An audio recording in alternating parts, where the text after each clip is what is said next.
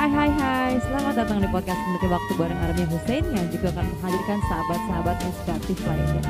Selamat meniti waktu. Hampa kini tanpa harimu yang kasih di sini berjalan sendiri takkan berhenti mencari serpihan serpihan hati. Selamat datang di podcast Meniti Waktu. Armia Hussein sudah mengajak aku. Iya, selamat Iya. datang Rafika Primadesti. Bagaimana kabarnya siang hari ini? Baik-baik ya di tengah pandemi yang berkepanjangan ini. Ini udah recorded ya, Mbi? ngecek, ngecek. Udah, Iya. udah. Jadi tuh emang apa namanya ya seperti yang kita ketahui lah ya pandemi kan kayak eh, kabar sih ya standar aja sih maksudnya ya sebaik yang bisa dicapai lah di tengah pandemi kayak gini gitu. Kalau lo gimana Mi? Alhamdulillah sudah bisa beradaptasi ya Ah, pastinya alhamdulillah disyukuri aja btw kita udah lama banget nih gak ngobrol dan ngobrol itu ketika pandemi sudah akan mencapai usia yang pertama ya ya. Eh, kamu boleh gak sih sharing-sharing bagaimana eh, awal-awal pandemi terus eh, respon kamu gimana terus kerjaan gimana beb pas pandemi beb Ya jadi eh, ya udah langsung aja deh ya. langsung aja kita sikat perbincangan hari ini Oke baiklah. Jadi tuh eh, emang ya ini timingnya pas banget. Kita nih udah bulan apa sih sekarang Februari ya. Jadi eh, kayak mungkin kurang dari sebulan lagi kita tuh bakal kayak eh, celebrate, Selebrasi. bukan celebrate sih sebenarnya nggak bisa diselebrasi ya hal kayak gini sebenarnya. Tapi ya intinya itu akan jadi tolak ukur setahun kita pandemi kan bisa dibilang ya. Karena kalau misalkan kita trace lagi ke awal dulu kan eh, sebetulnya pandemi COVID-19 itu originate kan di Wuhan ya, China gitu kan. Mm-mm. Nah, Awalnya sendiri kalau kita ingat-ingat tuh waktu itu sebetulnya si pandemi ini masuk ke Indonesia tuh agak-agak telat ya. Sebenarnya mungkin Betul. bukan agak telat juga sih menurut gue. Jadi bisa jadi sebenarnya udah ada ya. Sebenarnya itu udah masuk tapi ke detect-nya tuh baru pas kapan ya? Kayaknya Maret. Maret, ya. Ah, tanggal Maret kayak gitu dua ya kalau nggak salah kayak tanggalnya sih gue nggak inget ya cuma ya eh, seinget gue baru bulan Maret kan gitu sedangkan kalau misalnya kita denger-dengar berita tentang COVID sendiri kan sebetulnya udah ada di Wuhan tuh dari bahkan kabarnya kalau research terbaru udah dari apa ya kayak semacam Desember. Agustus bahkan Eh? Agustus beb Agustus Oh, gitu. 2019 tuh katanya tuh udah ada gitu ya ampun Nah, eh, sedangkan kalau kita kan selama ini taunya oke lah dari Desember 19 sudah ada, atau nggak dari awal Hmm. 2020 kan sebenarnya yang paling apa namanya beritanya tuh break bangetnya tuh pas eh, Februari 2020, seingat gua tuh awal-awal atau Iya. nggak j- eh, akhir Januari gitu kan. Mm-mm. Jadi ya eh, gimana ya? Kita udah apa namanya udah mau satu tahun lah ya dari eh, date tersebut gitu kan. Bahkan mungkin Iya. kalau kita ngomongin tentang pertama-tama beritanya break yang mana akhir Januari atau awal Februari itu ya artinya sekarang kita udah setahun nih bahkan gitu kan iya uh, betul pandemi ini berlangsung gitu jadi um, kalau reflecting back sebenarnya sih apa ya mungkin uh, yang pertama pastinya dari perubahan aktivitas sih ya jadi kan Hmm. kalau misalnya sebelum pandemi oh mungkin agak-agak uh, apa namanya bukan perkenalan sih ya ini Iya, pendengar army.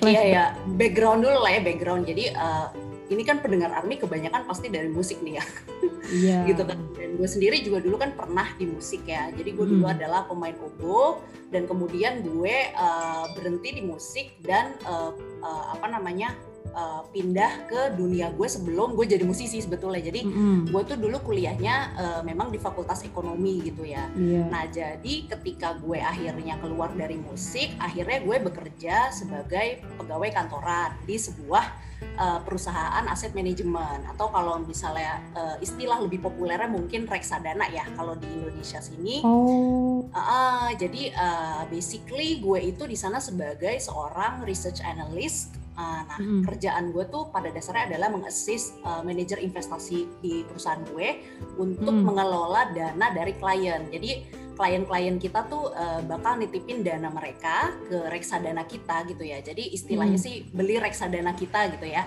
nanti kita sebagai tim investasinya, gue uh, assist manajer investasinya buat uh, Hmm. melakukan stock picking atau gue tuh yang milih sahamnya gitu. Mm-mm. Jadi uh, sahamnya nanti kita pilih uh, berdasarkan berbagai pertimbangan ya. Jadi Iya. uh, apakah itu harganya lagi murah atau enggak atau segala macam Hmm. lainnya gitu ya.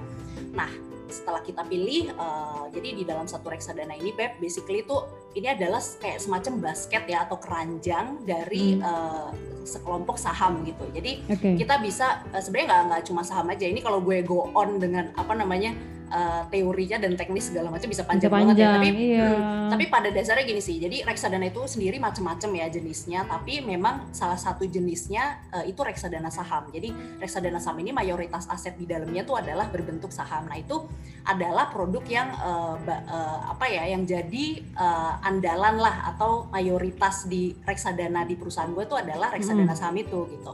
Iya, Nah, oke. jadi ya udah, jadi eh, apa namanya di di perusahaan tersebut gue eh, membantu manajer investasi buat melakukan stock picking eh, istilahnya Oke. dan ya pada dasarnya sih karena gue backgroundnya adalah eh, major gue di ilmu ekonomi kan dulu, jadi Yep. memang gue banyak eh, bertanggung jawab untuk mengupdate tentang pasar gitu ke klien. Jadi gitu sih pada dasarnya. Jadi Oh. gue ah, ah, lumayan apa ya kalau dibilang ah, apa ya itu istilahnya kan kalau lo kerja kantoran kan kadang-kadang ada yang di front ya, ada yang di front Iya. misalnya kayak lo CS Bank gitu ya, Iya. itu kan lo kayak bener-bener langsung uh, hubungan sama klien banget nih Iya. gitu kan.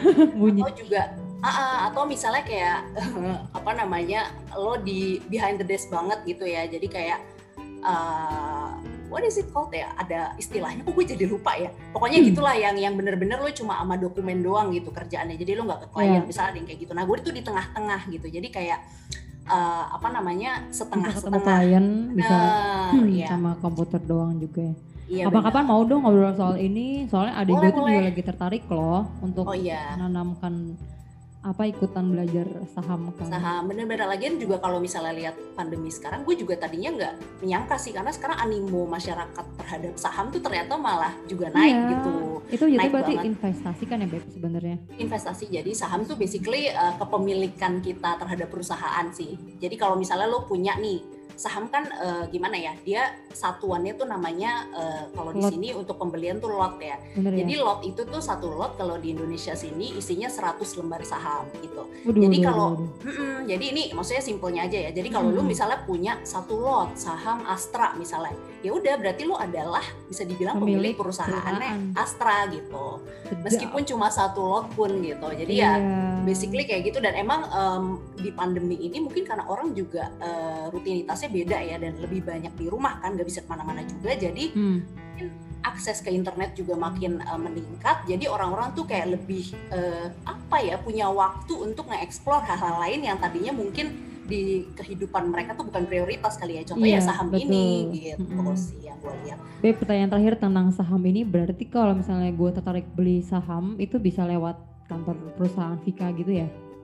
Uh, bisa aja. Uh, jadi gini uh, kalau perusahaan gue sendiri jadi gini kalau untuk perusahaan tentang persahaman ini ya kalau di Iya. industri gue misalnya kayak uh, perusahaan gue nih gue kan aset manajemen aset manajemen itu sebetulnya lebih ke arah reksadana gitu ya. Tapi memang perusahaan gue itu ada aset manajemennya ada sekuritasnya. Nah Mm-mm. sebetulnya yang mengurus tentang uh, transaksi persahaman ini itu lebih ke sekuritas ya gitu. Jadi di sekuritas itu sekuritas itu basically dia berfungsi sebagai broker atau perantara yang mana yang Oke. bisa menjembatani lo kalau mau beli saham gitu Oh. jadi basically kan lo transaksi saham itu namanya uh, ada di pasar saham ya. Kita kan uh, kita- uh, kalau lo tahu Bursa Efek Indonesia ya. Iya. Jadi uh, ya itu adalah uh, sebetulnya menyediakan pasar sekunder gitu untuk transaksi jual beli saham kayak gitu. Iya, Dan untuk menjembatani lo untuk bertransaksi saham itu adalah Hmm. Uh, broker tadi atau sekuritas tadi yang gue bilang gitu. Oke. Dan di Indonesia sendiri banyak beb uh, sekuritas. Jadi kalau lo mau uh, apa namanya mulai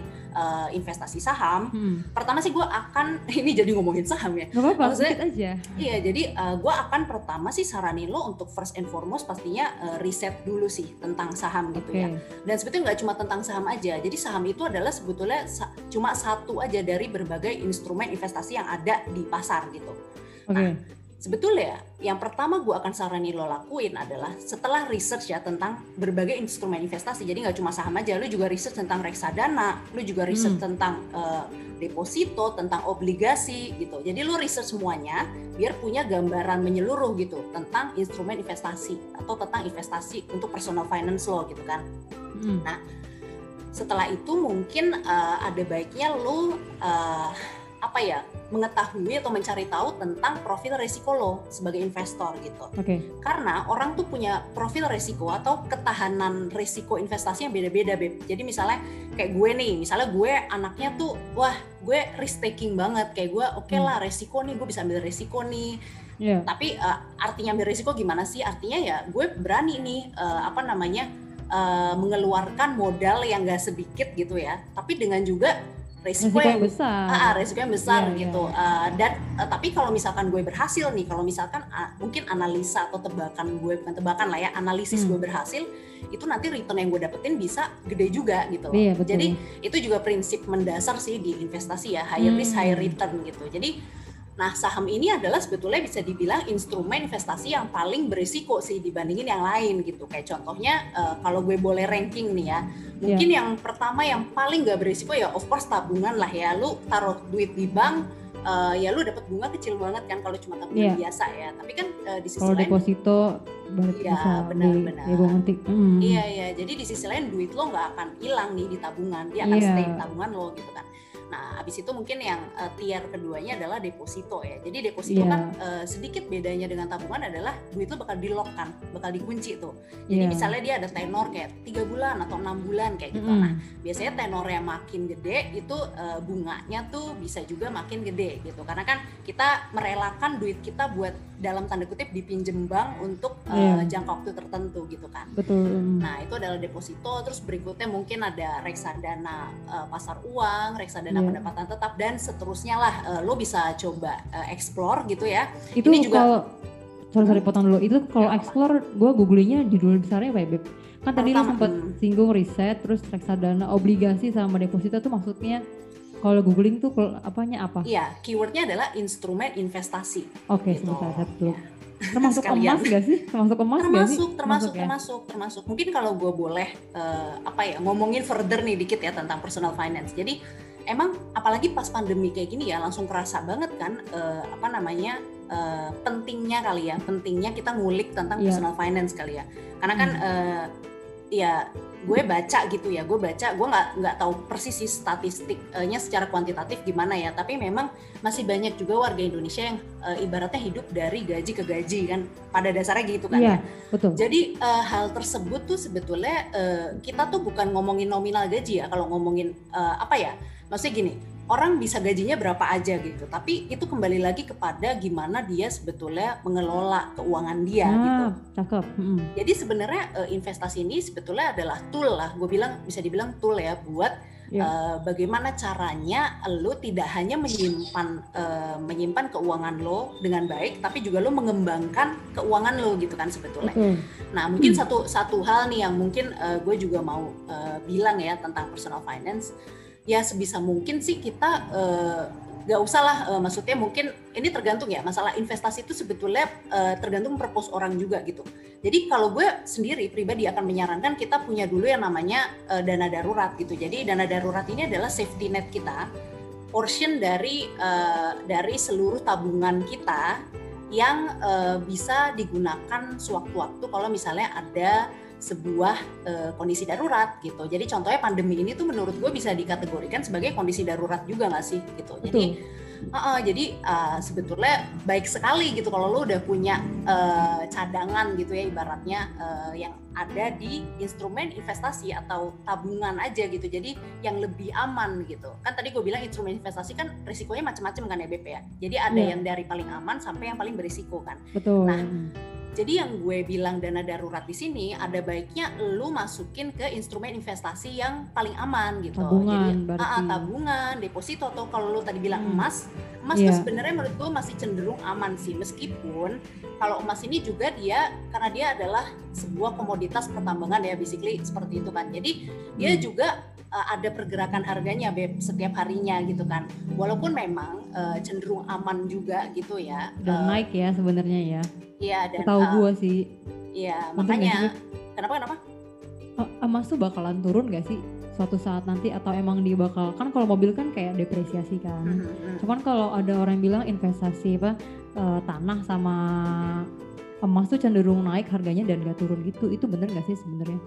Gue rasa sih eh, turun sih enggak ya. Jadi gini, emas itu memang dikategorikannya sih eh, setahu gue masih cenderung pada kepada eh pa- kepada kelompok safety net gitu. Jadi yang emang lebih aman gitu, instrumen investasi yang lebih aman ya. Memang secara value sih gue rasa nggak akan yang turun gitu ya. Kalau kalau kita misalnya ngomongin saham perusahaan A gitu kan, kalau perusahaan A ini di tahun dua tahun setelah ini bangkrut gimana? Itu kan pasti bakal turun banget kan sahamnya, bahkan delisting misalnya dari bursa gitu.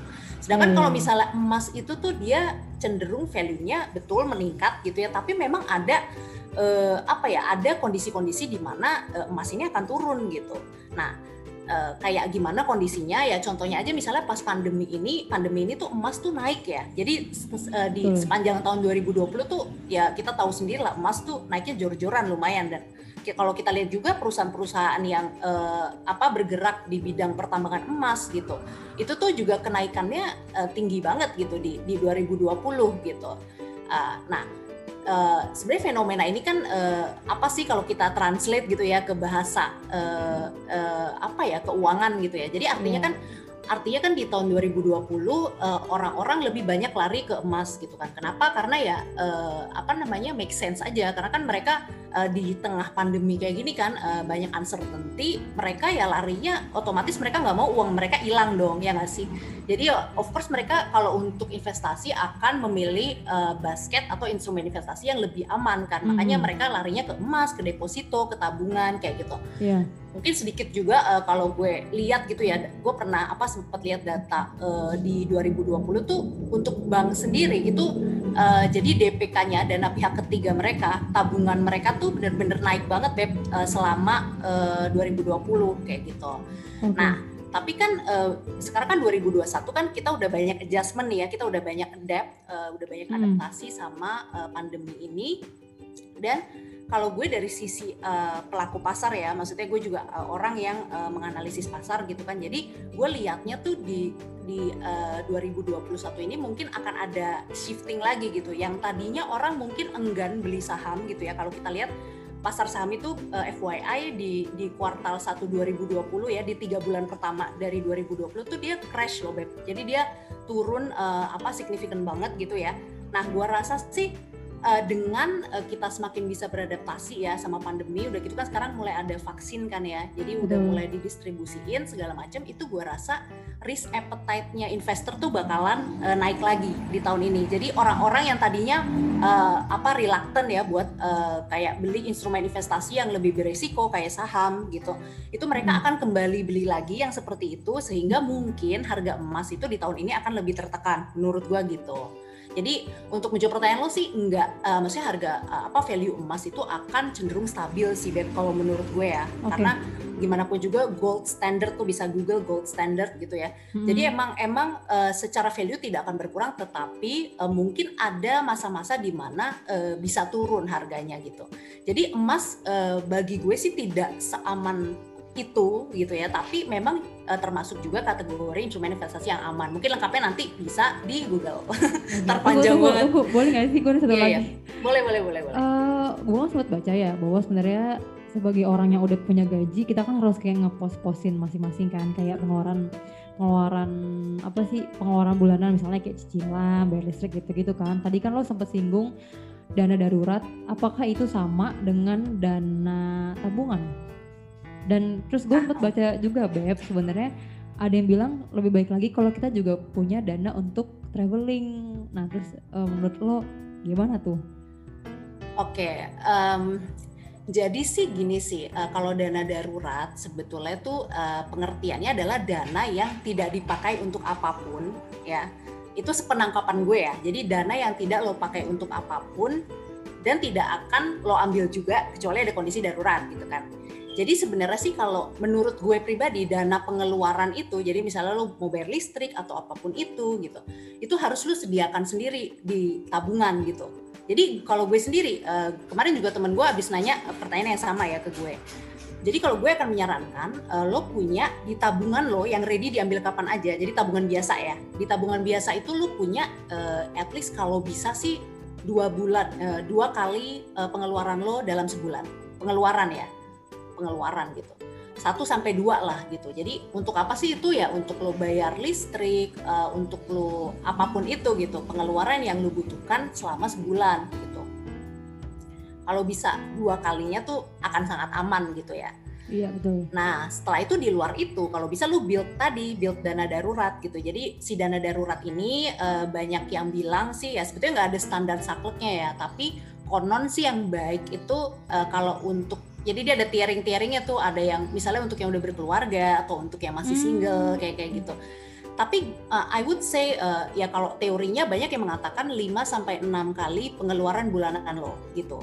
Ada di eh, ada di instrumen investasi aman yang gue bilang tadi. Pilihannya bisa deposito atau mungkin kalau lo mau emas ataupun juga tabungan ya boleh juga. Atau reksadana pasar uang reksadana pendapatan tetap gitu tapi eh, untuk gue pribadi beb gue pribadi bagi gue eh, tiga kali pengeluaran bulanan aja sebenarnya untuk Udah jadi berat. dana darurat tuh udah cukup udah Iya, cukup gitu. Iya.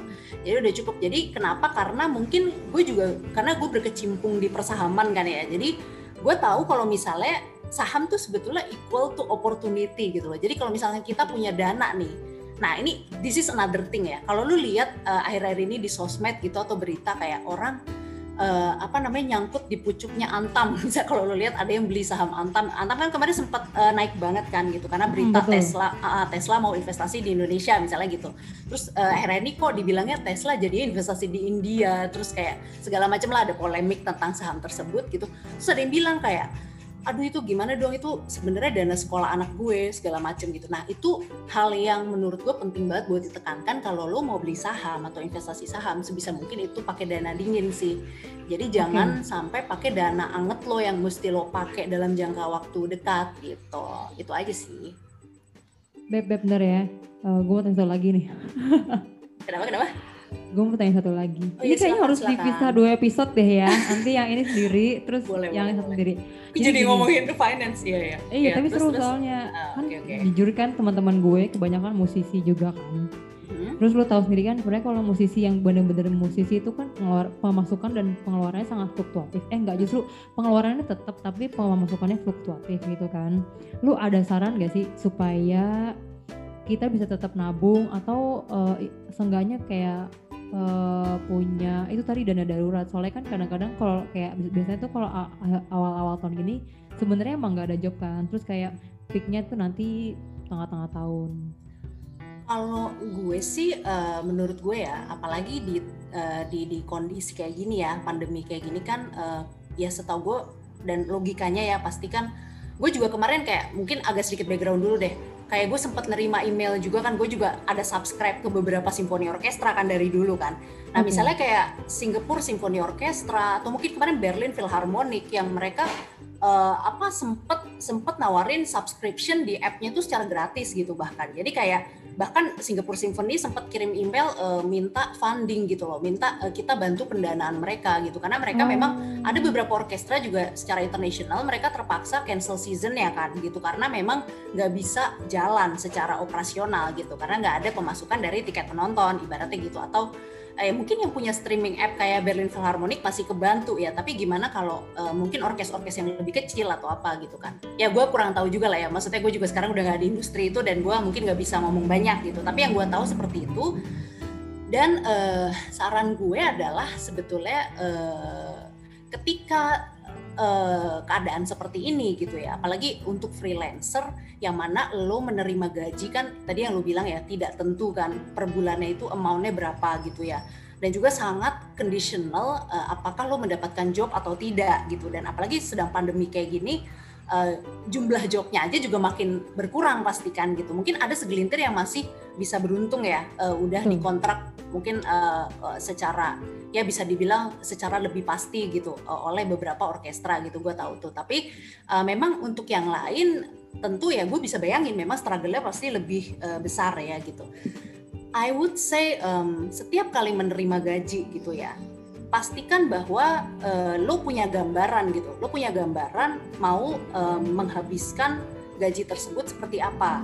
Dan gue akan menyarankan bahwa eh, untuk mengantisipasi bahwa corona ini masih akan berlanjut ya, karena kan kita belum bisa lihat nih tailnya gimana kan, ekornya gimana gitu. Jadi untuk mengantisipasi hal tersebut sih, gue rasa eh, penting untuk menambah basket untuk saving eh, or investment dulu gitu untuk saat ini gitu.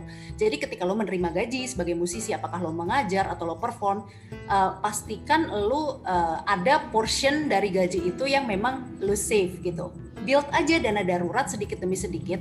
Mungkin eh, bahkan ya eh, apa namanya eh, eh, juga melunasi utang mungkin ya karena kan kita kalau misalkan ngomongin uh, aset kita kan pasti ada yang namanya uh, liabilities ya kalau dalam dunia keuangan tapi kalau dalam personal finance kita ya utang gitu kan. Apakah itu utang apa pun misalnya kartu kredit atau apa pun misalnya kayak kartu kredit contoh gampangnya. Kalau lu menggunakan kartu kredit uh, kalau bisa ya make sure lu bayar bener-bener uh, full amount dan uh, dan within the timeline gitu. Jangan sampai telat atau gimana gitu kan. Itu kan sebetulnya kan uh, apa ya ya eh, hal-hal yang juga harus lo take into account atau take into consideration ketika lo sedang budgeting eh, saat menerima gaji gitu.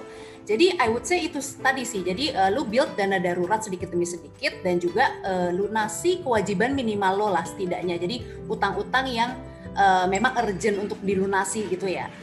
Dan kemudian eh, untuk konsumsi, gua rasa ya tetap penting ya, di, apalagi di pandemi ini tetap penting untuk lu uh, spend the money buat uh, consume uh, apakah itu hal-hal yang esensial? Pastinya esensial harus lah ya. Iya. Uh, kebutuhan orang beda-beda tapi pasti ada yang wajibnya gitu kan. Tapi ada juga uh, kebutuhan leisure ya atau kayak Hmm. uh, sekundernya gitu. Nah itu gua rasa juga penting sih untuk uh, lu spend money di situ juga gitu. Jadi gue akan menyarankan untuk lu membagi gaji lo kepada pos-pos berbeda gitu. Jadi pos-pos berbeda ini include konsumsi untuk hal yang wajib kemudian konsumsi buat hal yang eh, agak-agak sekunder dan tersier gitu ya yang lu juga butuh untuk ngeboost moral morale lo lah gitu. Jadi kayak ngeboost Iya. mood lo gitu ya. Dan juga eh, eh, yang lainnya adalah untuk saving and investment dan juga untuk bayar utang. Dan gue nggak tahu mungkin kalau lu eh, kalau musisi kan kadang-kadang ada kebutuhan apa alat-alat ya eh, secara berkala gitu atau mungkin kayak Hmm. maintenance instrumen atau apa course. I would say itu masukin ke pos konsumsi uh, wajib tadi sih, konsumsi untuk hal wajib betul. tadi gitu. Soalnya kan itu primer. modal sebenarnya ya, modal itu modal kita kan. kerja. Betul betul betul. Gitu sih. Baiklah, ini kita sudah setengah jam membicarakan tentang background Vika yang ternyata bener kan udah gue bilang background tuh menyenangkan banget, Beb. Padahal ya, tapi maksud gue gini loh, gue tuh kayak tadi kan kita sebenarnya janjiannya bukan podcast tentang finance ya. Iya, gue tuh kayak nyiapinnya tuh terpancing. iya terpancing dan maksudnya kan kita juga akhirnya kan ngalir juga kan. Tapi maksudnya tadi gue gue tuh nyiapinnya tuh outline tentang perpandemian karena kan tadi kan kita mau ngomong itu ya. Gitu sih. Thank you for listening podcast Mengerti Waktu bareng Aramia Hussein. Jangan lupa dengerin single Mengerti Waktu di platform kesayangan kalian. Jaga iman aman imun.